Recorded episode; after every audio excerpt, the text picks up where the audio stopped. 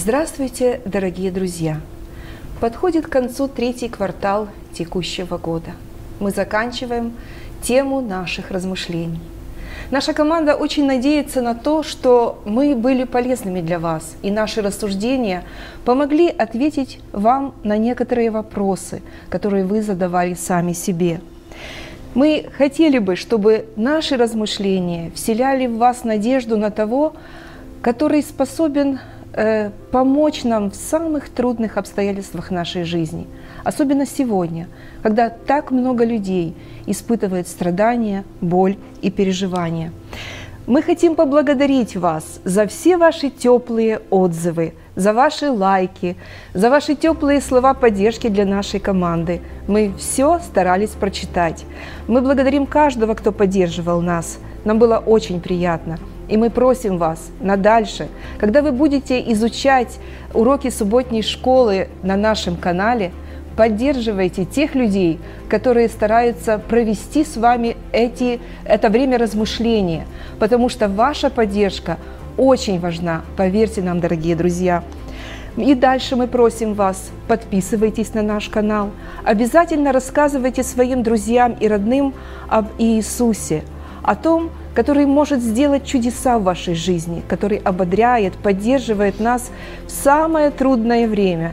И мы призываем вас, никогда не оставляйте источник знаний, священное Писание, потому что так много интересных тем нас ожидает с вами еще впереди, интересных, неизученных глубин священного Писания. Мы ждем от вас новых вопросов, новых размышлений. А пока, а пока мы приступаем к изучению нашего финального урока, который носит заглавие «Христос в горниле испытаний».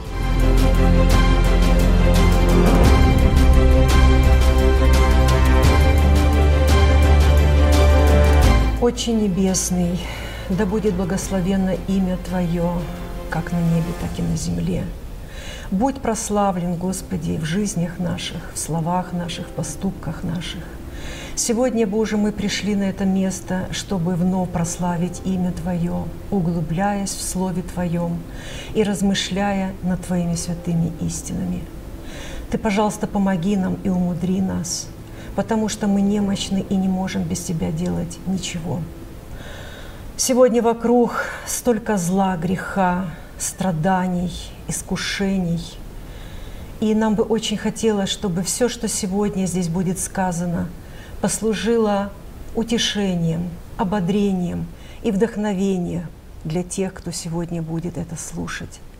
Прибудь с нами, Господи, в каждом слове нашем яви свою силу и свое благословение. Услыши нас во имя Иисуса Христа, во имя крови, пролитой на Голгофе. Аминь. Аминь. Аминь. Сегодня это последняя тема, и это, наверное, не ошибусь, если я скажу, что это кульминация всех наших размышлений. Это наивысшая точка, к чему мы шли с вами вот на протяжении всех этих трех месяцев. Мы будем рассуждать о том, кто претерпел самые тяжелые страдания и испытания на нашей земле, кто, будучи праведен, пострадал за тебя и за меня, дорогой друг – брат и сестра. Две тысячи лет прошло с тех пор, как были написаны Евангелия, но главный герой этих повествований и сегодня остается актуальным. Он все так же продолжает будоражить умы людей, и многие люди задают вопросы. С раннего возраста дети спрашивают, почему именно Христос пострадал? Ведь он был такой хороший – Почему он позволил, чтобы его распяли? А когда дети вырастают, они задают уже другие вопросы. Почему должен был умереть именно Иисус, а не кто-нибудь другой? Почему он должен был умереть здесь, на земле, а мог он пострадать там, на небе, чтобы искупить нас? Почему он не пришел в образе царя, могущественного человека – Почему он медлит с возвращением на землю и тем самым продолжает агонию нашей земли?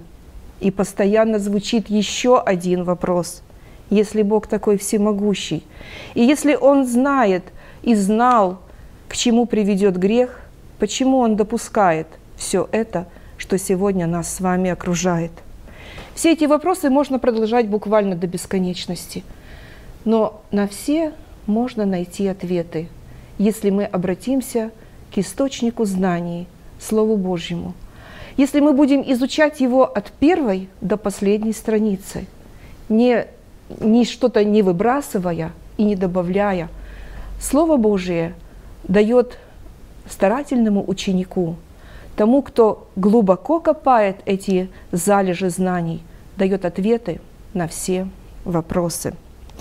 Итак, приступаем. И памятный стих, который будет сопровождать сегодня наши размышления, записан в Евангелии от Матфея, 27 глава и 46 текст. А около девятого часа возопил Иисус громким голосом. «Или, или, лама савахвани», то есть «Боже мой, Боже мой, для чего Ты оставил меня?» Писатели и поэты вздыхают, боги далеко, а Священное Писание говорит нам, Бог с нами, Эммануил, с нами Бог. Мы очень мало имеем информации о ранних годах жизни Иисуса Христа. Только несколько коротких отрывков. Давайте мы с вами суммируем те знания, которые приведены нам в Евангелиях. Пожалуйста, кто может сказать о политической обстановке, политической и духовной обстановке такого времени, когда родился Иисус Христос? Перед самым пришествием Иисуса Христа на нашу землю э, Палестина находилась под влиянием или под э, властью римской державы. Ставленником Рима был Ирод Великий. Он был жестокий, себелюбивый, своенравный правитель. В духовной религиозной жизни того времени мало что изменилось с вавилонского пленения. В Иерусалиме по-прежнему э, собирался народ утром и вечером для поклонения Господу, приносились ежедневные жертвы, а в праздники со всего округи собирались люди для поклонения в храме. Но в то время ожидание Мессии в еврейском народе э, достигло самой высшей точки ожидания – когда в, где-то появлялся какой-то пророк или проповедник, все в изумлении спрашивали вопрос, а не это ли Мессия?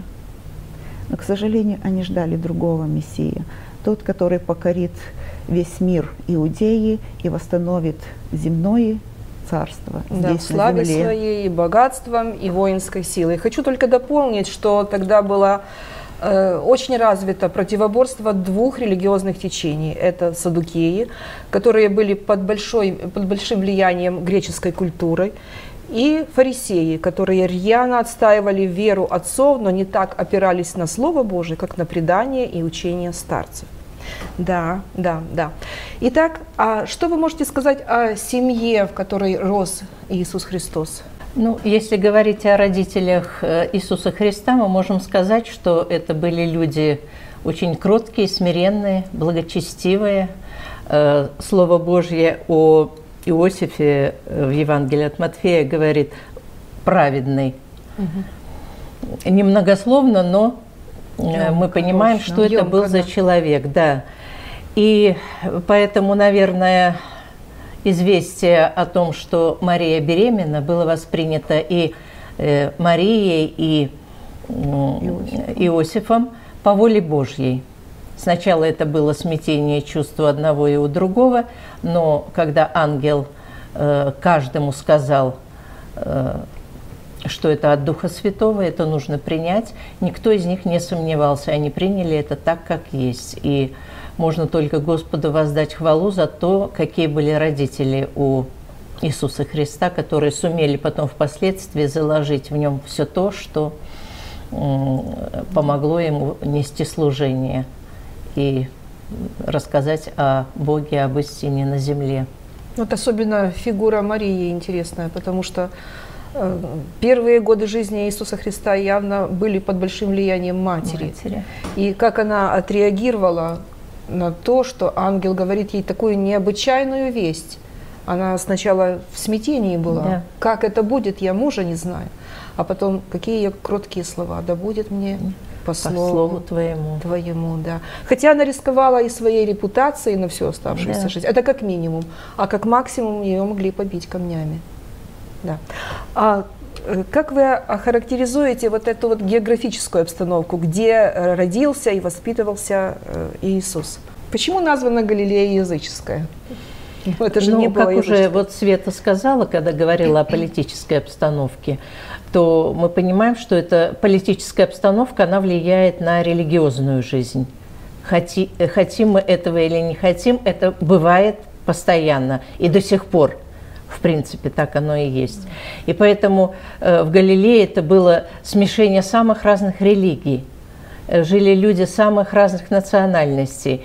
И э, держава, которая главенствовала в данный момент над Иудеей, она, конечно, хотела внести свою лепту формирование новых каких-то взглядов, не столько политических, сколько религиозных, потому что политические деятели должны были быть в контакте э, с духовными деятелями. Ну и культура имеет очень И культура, большое да. значение. Поэтому очень, очень большое это влияние. было очень, э, ну, было такое место, э, где трудно было, наверное, сохранить чистоту веры. И поэтому э, и садукеи имели свои позиции, и фарисеи, а простой народ, который прислушивался к их мнению и ждал от них э, истины, э, тоже был, наверное, в смятении, потому что было много смешано того, что мешало понять, где же и когда будет Мессия. Поэтому, когда Иисус появился, то почва была подготовлена не очень благодатная для его появления. Первые ученики, э, когда услышали из какого города, какой был, Да. какой был отзыв? Что Да. может быть доброго из Назарета. из Из Назарета? Назарета. Очевидно, это было такое место, где славилась своей, ну, скажем так, не сильно репутация была Да. на высоте. Ну да, у нас тоже существуют определенные географические места, откуда мы считаем, ну, конечно же, ну, ну, ну, почему вот все композиторы в основном вот великие, да, вот считаются, они вот итальянцы, вышли из Италии, да, потому что это способствует, вот эта красота природы, да, там на какое-то вдохновение, вот. А есть места, где мы тоже можем сказать, да неужели? Да неужели такой умный человек, великий, да и он вышел, ну, не будем называть, конечно, да- дабы никого не оскорблять, но, собственно, это всегда так было. Это всегда так было. Оно И, накладывает свой отпечаток. Безусловно, окружение, оно накладывает отпечаток на воспитание, на интеллект, на дальнейшие проявления человека. И нужно сказать, что в самом деле Иисус Христос приходит в один из самых темных периодов израильской нации, потому что на этот момент э, евреи буквально э, находятся на грани исчезновения, потому что Римская империя на тот момент, она достигла своего апогея. И знаете, вот как э, мы знаем, когда вот идет оккупант, да, вот все под собой сметая. Вот это вот был как раз-таки на тот момент Рим. И вот Израиль оказался под, его, под его пя- пятами, скажем так. Поэтому Иисус приходит в тот момент, когда вот эта вот политическая обстановка, она сильно подавляла духовную. Очень много людей думало о восстаниях, о сопротивлении, о чистоте нации. И да, о Мессии, как мы уже говорили, но они ждали другого Мессии. А материальное положение семьи? Это была богатая семья, зажиточная, достаточно средств имели? Нет, это была очень скромная семья. Их благосостояние зависело от каждодневного труда. Они трудились каждый день, не покладая рук. Вот даже когда они пришли в храм, чтобы принесли младенца Иисуса, что они могли в жертву принести? Только Только Ну, Большая голуби. часть людей в то время приносила голубей, голубей. И все. потому что не было больше Овца ничего. была не Да, по карману. да. Да. И вот в свете всех этих сведений, которые мы с вами сейчас вот назвали, вот эти все эти пункты, а почему Иисус не родился в такой крупной, знатной и богатой семье? Ну, это же могло послужить какой-то платформой, каким-то основанием для его дальнейшего служения или толчком, скажем так, если богатые и знаменитые родственники могли бы поддержать его. Как вы думаете, почему Господь избрал именно такой пу- путь? Конечно, Бог мог бы поселить своего сына в самом роскошном дворце и создать все необходимые условия для его роста Но Иисус родился и воспитывался в бедной семье. Он понимал все тяготы простого народа, разделял их долю. И понимая это, он мог сочувствовать, сопереживать простому народу, что способ, собственно, он это и делал. Он был всегда с простым народом. И ведь именно простые люди больше нуждались в его поддержке. Кто больше всего откликался на его просьбы, на его призывы к спасению? Незащищенные, обездоленные люди, прокаженные. Иисус их понимал, поддерживал, ободрял, утешал. Плюс ко всему мы уже знаем одну историю из Священного Писания. Это история Иова, когда сатана обвиняет Бога, что, конечно же, ты его благословил, поэтому он тебе служит. И такие же обвинения можно было бы потом выставить по поводу Иисуса Христа. Ну, конечно же, он так здорово устроился, почему бы ему и не занять ту позицию, которую он занял. Но на самом деле, действительно, Иисус Христос, он с самого начала понес все тяготы простого человека и оставался в этом образе до самого конца. И вот мы плавно подошли к такому вопросу, который сегодня волнует очень и очень многих, дорогие друзья. Почему в Библии не освящены первые 30 лет жизни Иисуса Христа? Как вы думаете? Ну, мне хочется Чехова вспомнить, который всегда говорил, что краткость сестра таланта. Мы, пожалуй, в Библии не найдем, наверное, очень подробное описание, очень подробно биографии э, никакого героя. Ну, нет такого. Э, может быть, вот очень много внимания Бог уделил Иову, но это были периоды его страдания, а не все его жизни. Точно так же у Иисуса Христа. У нас есть опорные пункты, точки отсчета. Родился в обычной семье, благочестивые родители, скромная семья – трудится. Он тоже помогает родителям. Э, делают ему обрезание. Он приходит в храм, он читает Тору. И начинается его служение. Вот основные моменты, которые помогают нам понять, что это был правильный путь. Наверное, было бы интересно прочитать как это вообще осуществлялось, дрался ли он со своими братьями или нет, ругался, как это бывает и в христианских семьях, правильно? Э, бывали ли моменты непослушания родителям? Ну, это чисто наш человеческий интерес. А в общем-то нам и так понятен весь его путь. Вообще на сегодняшний день мы знаем, что масса мифов окружает вот эти да. первые 30 лет жизни Иисуса Христа. Я всегда удивляюсь, откуда люди берут эти мифы. То он воспитывался где-то на Тибете, то он был в Египте, изучал какие-то тайные науки. Э, И жены у него были. Ну, э, вы понимаете? Ну, я имею в виду вот даже такое, да? Да, люди домыслами своими создают вторую биографию Иисуса Христа. И тем самым, нужно сказать, они разрушают его не только истинный образ, а и, собственно, миссию, ради которой он пришел сюда. Потому что действительно, как уже было упомянуто, что э, существуют определенные точки отсчета, которые нам необходимы. И вообще нужно не забывать, что Библия – это не учебник по истории, и это не медицинская карта, где указывается, чем болел, чем не болел, насколько здоровым рос ребенок, насколько болезненным. Нет, как раз-таки вот действительно есть определенные вехи, которые были важны для каждого еврея. Вот, и они как раз-таки об Иисусе Христе упомянены. Мы хотим предостеречь вас, дорогие друзья, будьте осторожны с такими мифами. То, что написано для нас, сказано в Библии, открытое, принадлежит нам и сынам нашим. А то, что Господь закрыл, это не наше.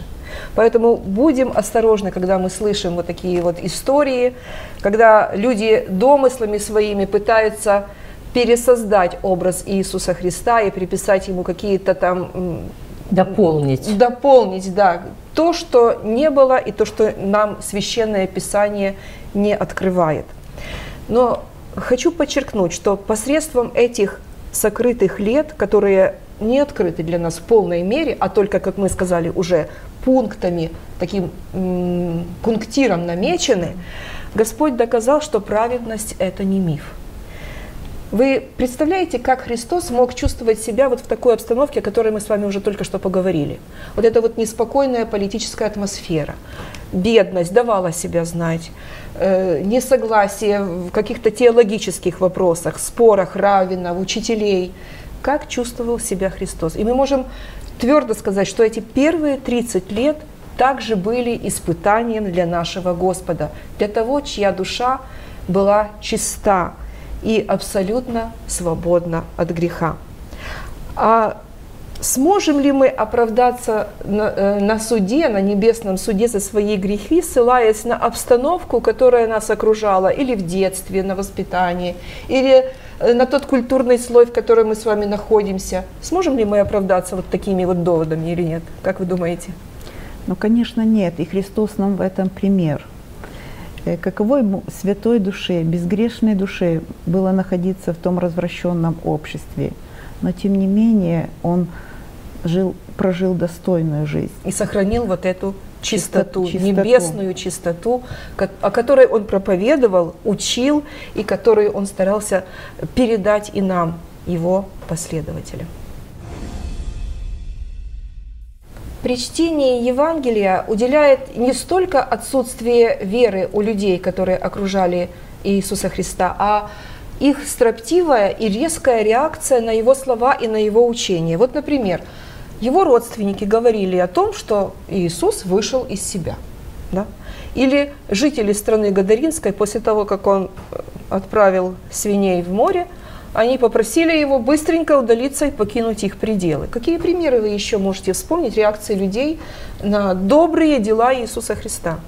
Ну, известная фраза, что доброго может быть из Назарета. Это тоже относится к тому, Колкая что, такая, да, правда, конечно же, уколоть. обвиняли его в том.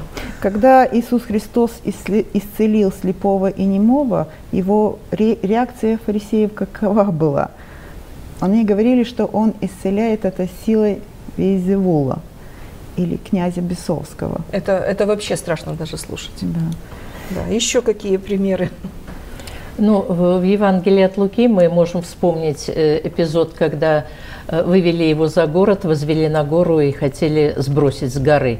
То есть и побить камнями, то есть это вообще уже исключительная да, такая ситуация. Еще, ну, да. ну и, наверное, можно сказать про семью, что и родственники-то его не воспринимали. Да, ну я вот говорила, да, что он да. вышел из себя. Да, еще много примеров. Угу. И ученики, смотрите, ученики, 70 учеников говорят, какие странные слова. Ну кто может это слушать? И после этого разворачиваются и уходят. А когда Христос сказал, что прежде нежели был Авраам, я есть, как отреагировали люди? Хотели побить его Возмещение камнями. было Схватили камни и хотели побить его камнями. Как вы думаете, какие чувства вот тогда могли наполнять сердце Иисуса Христа? Представьте себе немножко. Ну, по-человечески это представить можно. Это была и обида, может быть, и раздражение где-то, и желание уйти в себя. А может быть, он уже настолько был готов э, к служению, и настолько он был наполнен э, Божьей силой, что это давало ему возможность не обижаться, а идти вперед, Наверное, его продолжать дело свое. Его сердце наполнялось жалостью и, и болью, состраданием, состраданием и болью. Этих, да. Он этих людей любил, он желал им, спас, желал им спасения. Он оставил небесные чертоги, чтобы прийти и помочь им выйти из этого тупикового состояния, умереть за них. А как они относились к нему? Плюс ко всему, это тоже было, было частью страданий Иисуса Христа. Вот как сказано, что страданиями навык послушанию, то вот эти страдания, они его сопровождали постоянно, не только на Голгофе.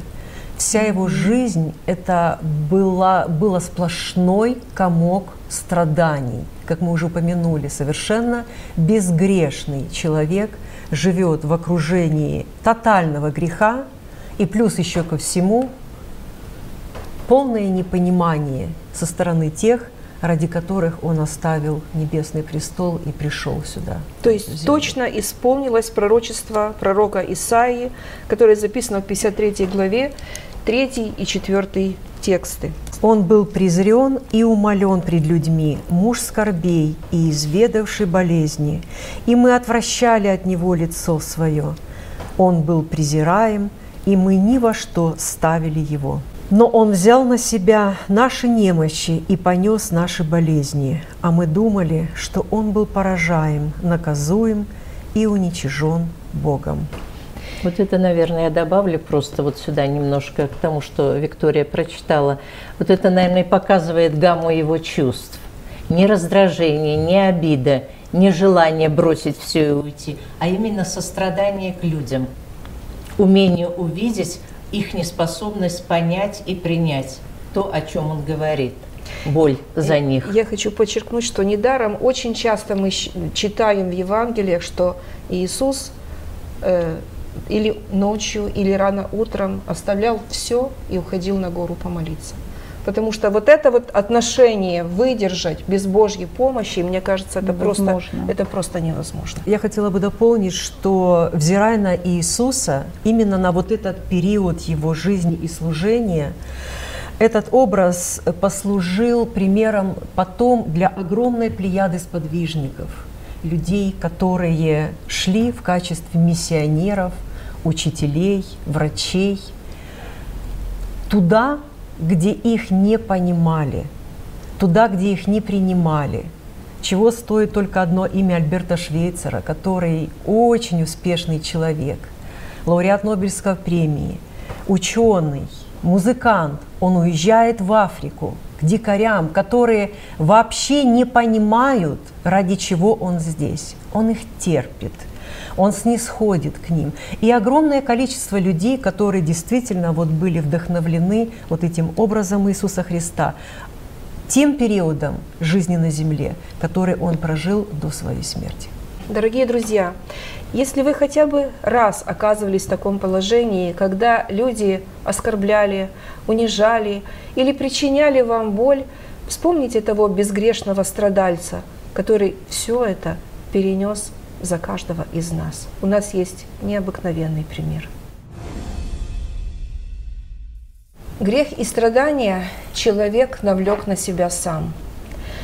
Но последствия этого Бог взял на себя.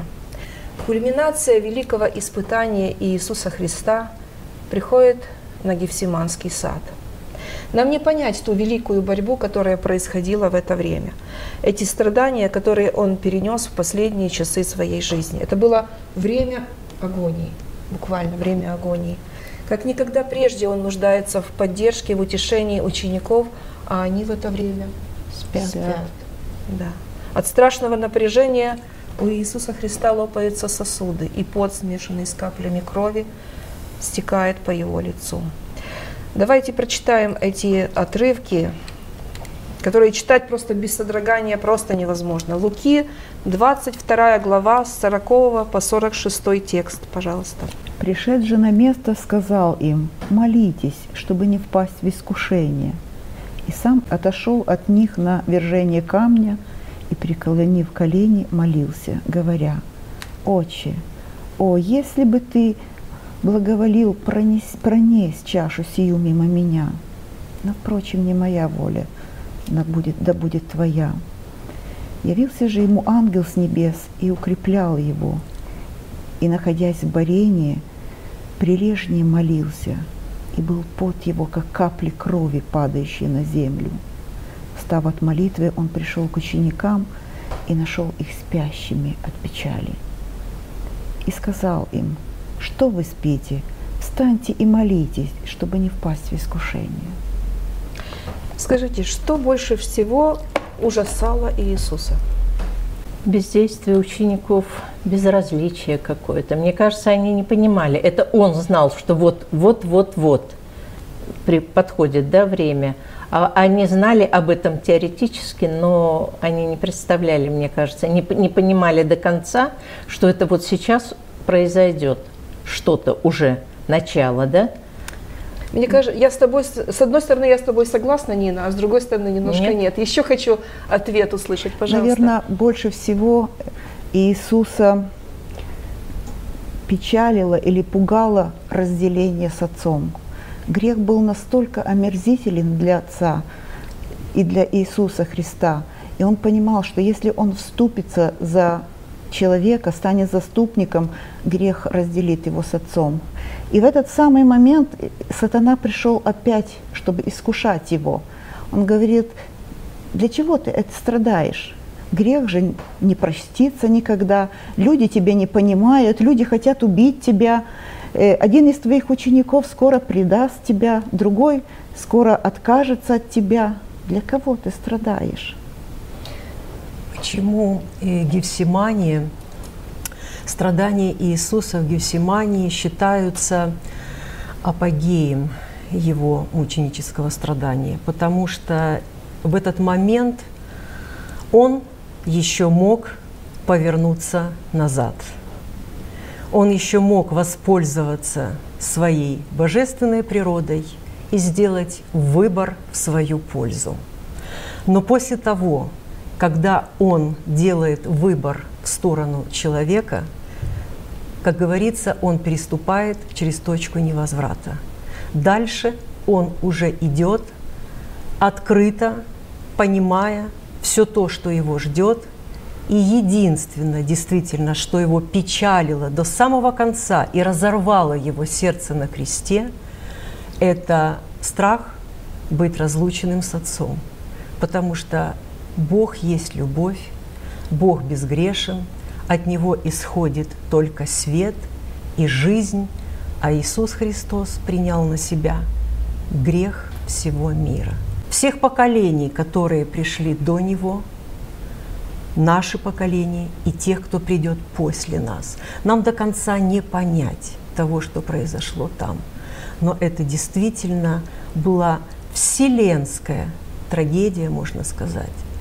И разрешил эту трагедию именно вот этот вот безгрешный Сын Божий Иисус Христос, который взял на себя грех мира и понес его до конца. Да, мы даже вот не задумываемся над э, выражением, что грехи всего мира были возложены на Него. Это нам, как людям, это просто невозможно понять. Это невозможно понять. Невозможно объяснить, невозможно описать. Хотя многие пытались или в музыкальной форме, в симфонической, или словами. Но всю вечность мы будем изучать именно вот эту жертву Голгофскую, которую изучить и понять до конца. Подвиг любви. Подвиг да. любви мы не сможем. Я хочу, чтобы мы прочитали еще одно место из Евангелия от Марка, 14 глава, из 33 по 36 текст. «И взял с собой Петра, Иакова и Иоанна, и начал ужасаться и тосковать, и сказал им, «Душа моя скорбит смертельно, побудьте здесь и бодрствуйте». И, отойдя немного, пал на землю и молился, чтобы, если возможно, миновал его час сей. И говорил, «Авва, Отче, все возможно тебе, пронеси чашу сию мимо меня, но ничего я хочу, а чего ты». Три раза Христос просит, чтобы его миновала чаша сия. Что это была за чаша, как вы думаете? Ну, чаша предстоящего распятия, вот этой тяжести всех грехов, всех поколений. Э, мы можем, да, это умом как бы понять, принять, но осознать до конца, мы уже сказали, мы не можем. А он это мог сделать, он эту тяжесть чувствовал.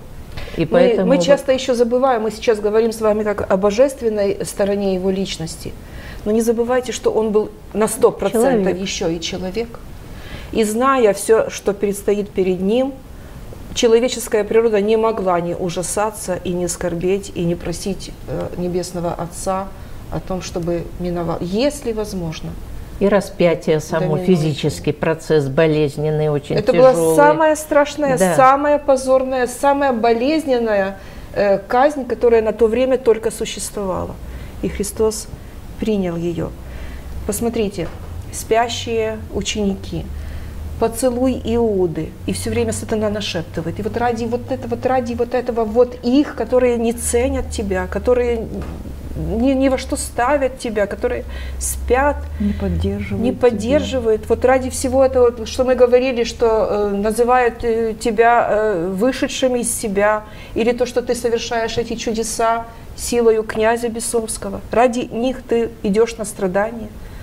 Все эти мысли сатана старался нашептывать. Это, было, это был пик агонии. Там присутствовали, Дух пророчества пишет, что это сам сатана и все его ангели присутствовали на этом месте и старались именно вот эти вот мысли навеять на Иисуса Христа. Нам тяжело это понять. Это, это и чувство одиночества, чувство инстинкт самозащиты, чувство бесполезности. Все вместе это навалилось на Иисуса Христа. Дорогие друзья, невозможно передать словами то, что пережил наш Спаситель на Голгофе. Сатана надеялся, что он может подтолкнуть Иисуса Христа на неверный шаг. Все силы ада были направлены именно на это. Но Христос сделал свой выбор. Он вышел победителем, и решение было принято. Как вы думаете, сколько Евангелия описывает рождение Иисуса Христа?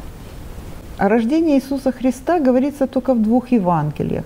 Это Матфея и в Луки. Сколько места занимает э, описание его воскресения? Ну, немного, буквально по одному тексту, наверное, по одному-два текста, но в каждом Евангелии. Но сравнительно небольшой объем Да, по сравнению да, с остальным повествованием. Да, конечно. Но зато в каждой Евангелии уделяет очень много места именно страданиям и смерти нашего Господа Иисуса Христа. Смерть Иисуса Христа, она является кульминацией всего Священного Писания. Все эти ветхозаветные жертвы, которые проводились в храмах, это все были только прообразом на того безгрешного агнца, который умрет на Голгофе.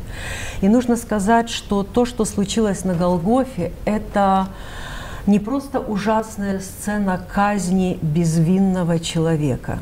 Очень много существует сегодня песен, стихотворений, поставленных кинофильмов э, об этой сцене.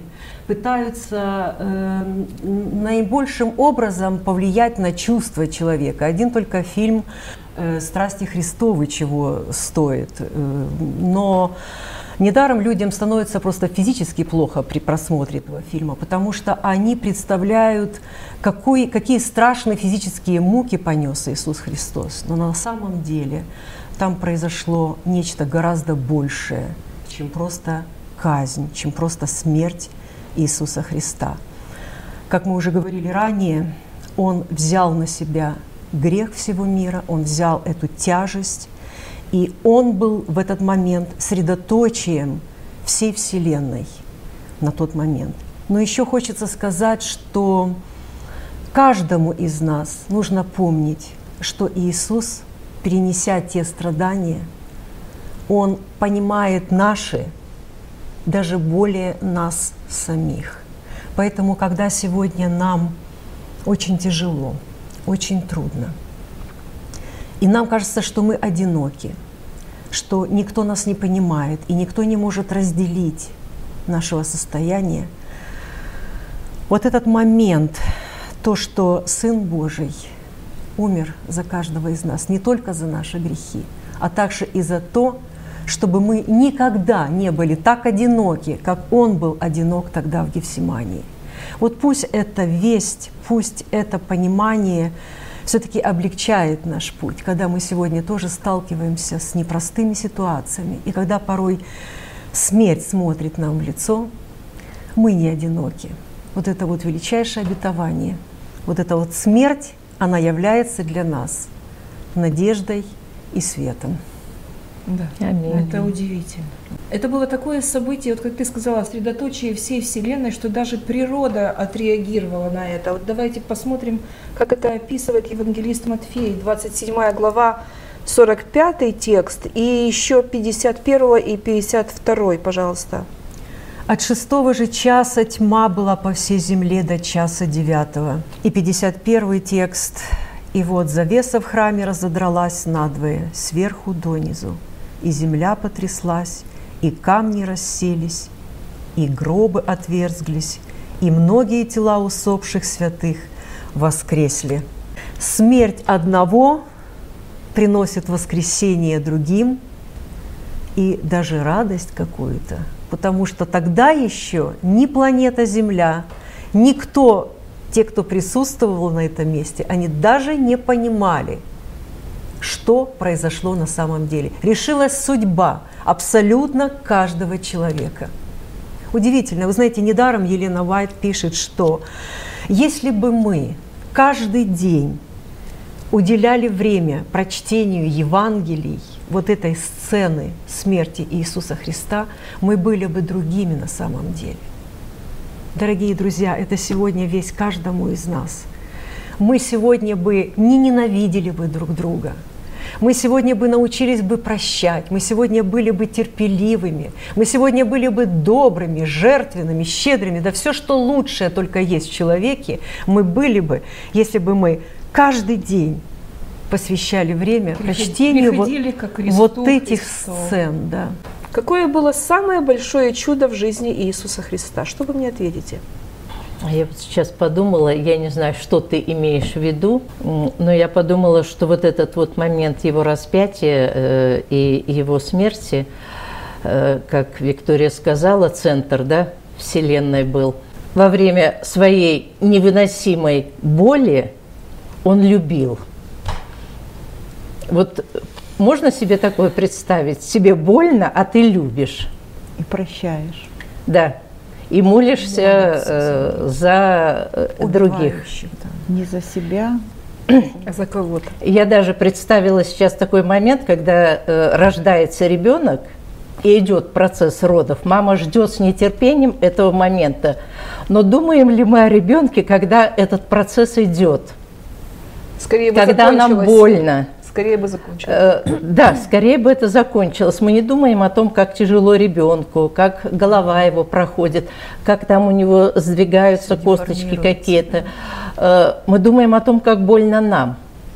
Но когда он родился и нам кладут его на грудь, мы его любим неимоверно. Но вот в тот момент, когда нам было больно, я думаю, мало какая женщина думает о том, как больно ребенку. А он в этот момент любил всех, хотя боль была и физическая, и духовная невыносимая для него. Вот это вообще, э, не Я знаю, задала, сказать ли это чудом, или ты имеешь в виду чудо какое-то другое? Я задала этот вопрос э, нескольким людям, и все единодушно мне ответили, что это было воскресенье. Но вы знаете, небожители не согласятся с нами людьми.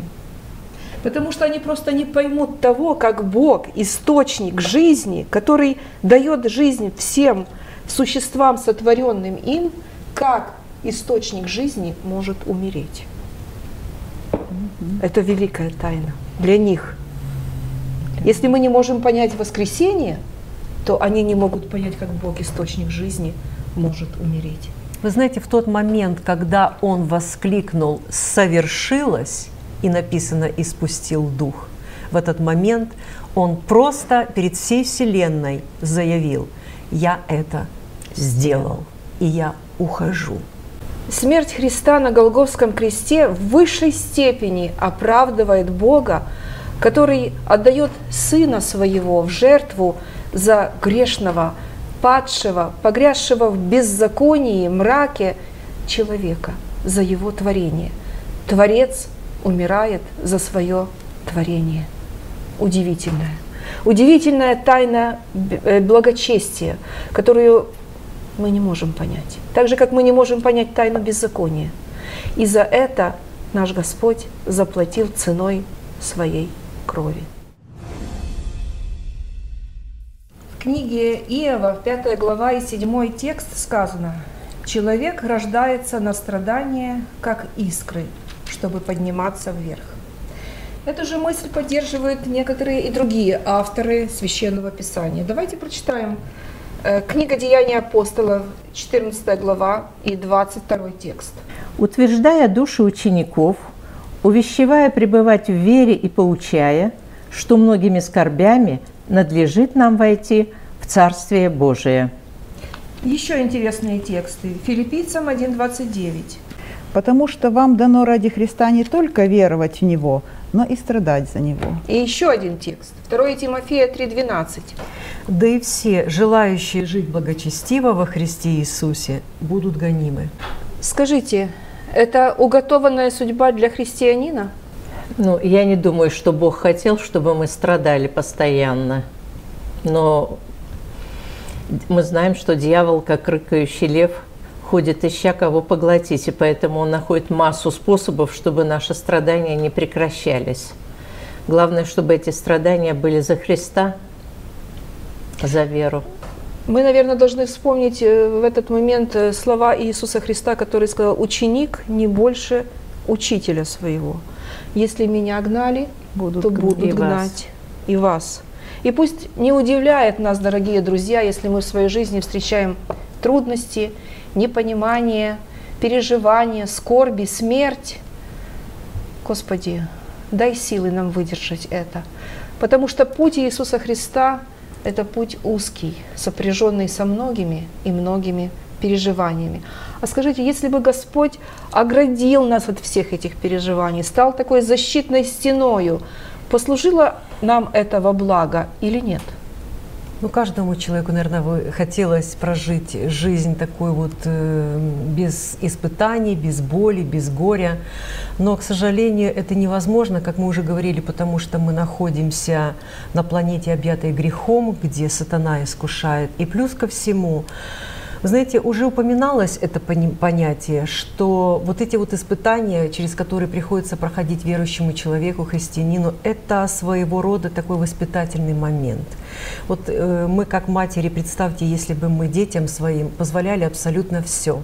А вы знаете, как детки страдают, когда им чего-то не разрешают? Они просто физически ощущают вот эту боль, обиду, лишение, когда им не дают любимую игрушку. Они ощущают, ты меня не любишь. ты меня первое. не любишь, да. первый Первое, вопрос. что им приходит в голову, это ты меня не любишь, и ты плохая, потому что ты мне этого не разрешаешь делать. Вот. Но м, таким образом мы оберегаем их от опасности и даже от смерти, иначе дети бы никогда бы не знали, что такое закон тяготения, например, выходили бы из окна и прыгали бы откуда угодно, и в розетку бы пальцы свои бы направляли, и Но мы все стекло знаем, жевали да, бы, мы да, все знаем, к чему угодно, да. приведет вседозволенность. да, конечно же, Печальным последствиям. печально. Так и Господь допускает. допускает. На примере всех героев, героев Библии мы видим, что никто из них не имел пути, застеленного персидским ковром и усыпанного розами. Все проходили через трудности, переживания, испытания для того, чтобы выковать тот характер, который Господь хочет видеть в нас. Но мы уже говорили во всех предыдущих уроках, что Господь никогда не оставляет своих детей без надежды. И я хочу, чтобы мы озвучили эту надежду, о которой пишет апостол Павел в 15 главе, 12 текст, а потом с 54 по 57. Пожалуйста, сестра Нина, прочитайте нам. Если же о Христе проповедуется, что Он воскрес из мертвых, то как некоторые из вас говорят, что нет воскресения мертвых? Когда же тленное сие облечется в нетленное, и смертное сие облечется в бессмертие, тогда сбудется слово написанное «Поглощена смерть победою». Смерть, где твое жало? Ад, где твоя победа? Жало же смерти – грех, а сила греха – закон. Благодарение Богу, даровавшему нам победу Господом нашим Иисусом Христом. Итак, братья мои возлюбленные, будьте тверды, непоколебимы, всегда преуспевайте в деле Господнем, зная, что труд ваш не тщетен пред Господом. Замечательные слова. Как много сегодня людей хочет воскликнуть именно вот этими словами. Смерть, где твоя победа? По всем признакам очевидным, которые мы видим сегодня вокруг себя, э, Господь скоро грядет. И мы с вами, глядя на облака и в небеса, мы сможем вот этот победоносный клич воскликнуть, когда Господь будет опускаться за своим избранным народом. Великая надежда, прекрасная надежда. Пусть поддерживает она, дорогие друзья, каждого из нас.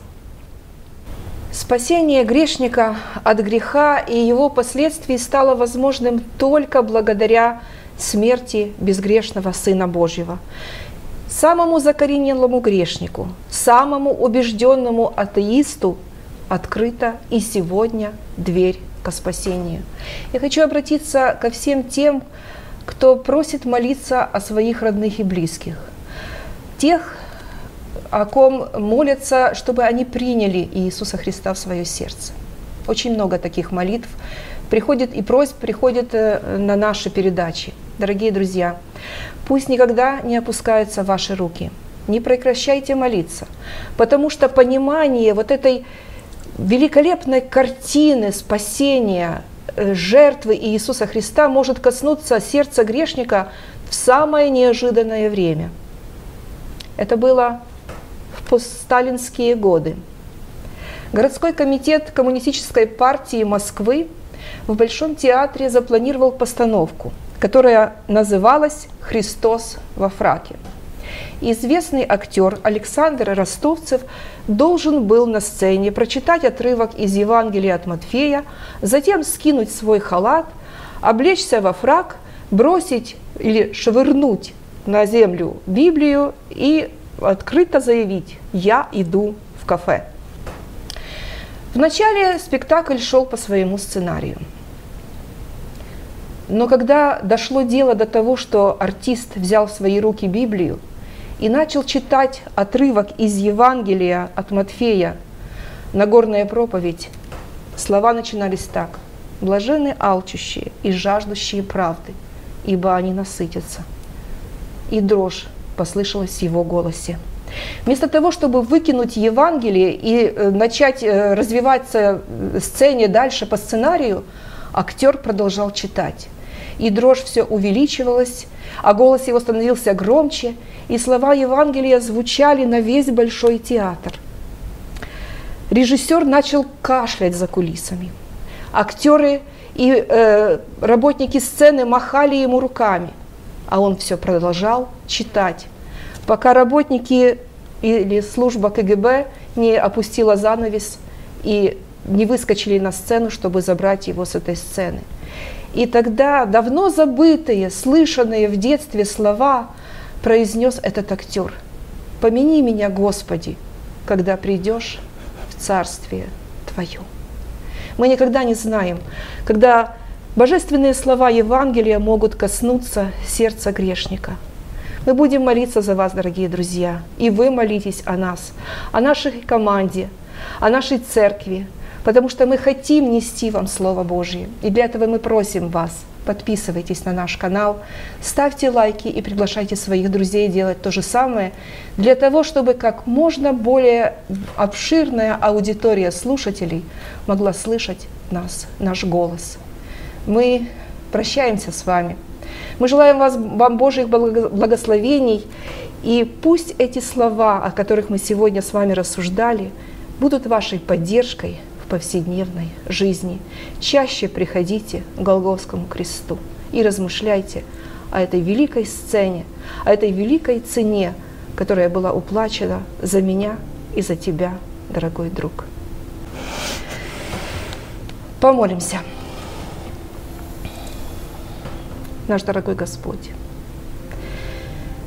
Мы не можем описать словами наши чувства. Какая великая цена была уплачена за наше спасение и за эту надежду, которую Ты оставил для нас, Господи. Мы просим только одного.